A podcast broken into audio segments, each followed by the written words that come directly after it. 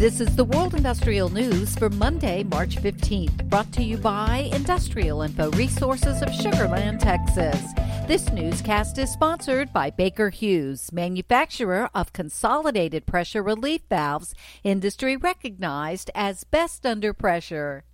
The U.S. Southwest market region, which includes Arkansas, Louisiana, Oklahoma, and Texas, is showing strong signs of project activity in the industrial manufacturing industry in second quarter 2021.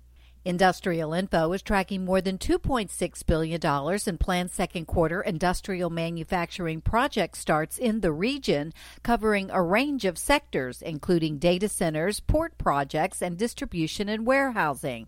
The data center sector leads the way in terms of overall investment, with more than $1.7 billion in planned projects.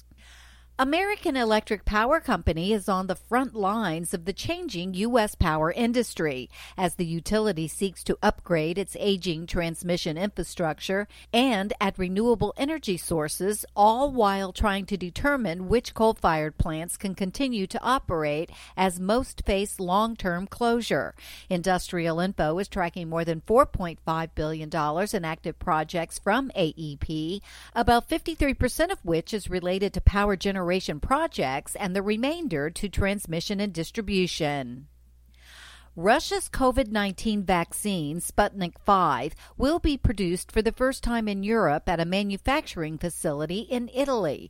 The deal has been confirmed by Russia's Sovereign Wealth Fund, Russian Direct Investment Fund, and the Italian Russian Chamber of Commerce just over a week after the European Medicines Agency began a rolling review of Sputnik V to assess its efficacy.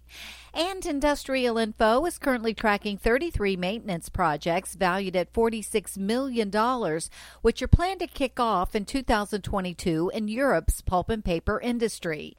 Projects vary from maintenance shutdowns to maintenance programs of both the mills and their power units.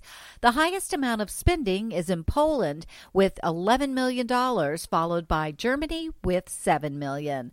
For details on these and other breaking news, read the full stories at www.industrialinfo.com. I'm Peggy Tuck, reporting for Industrial.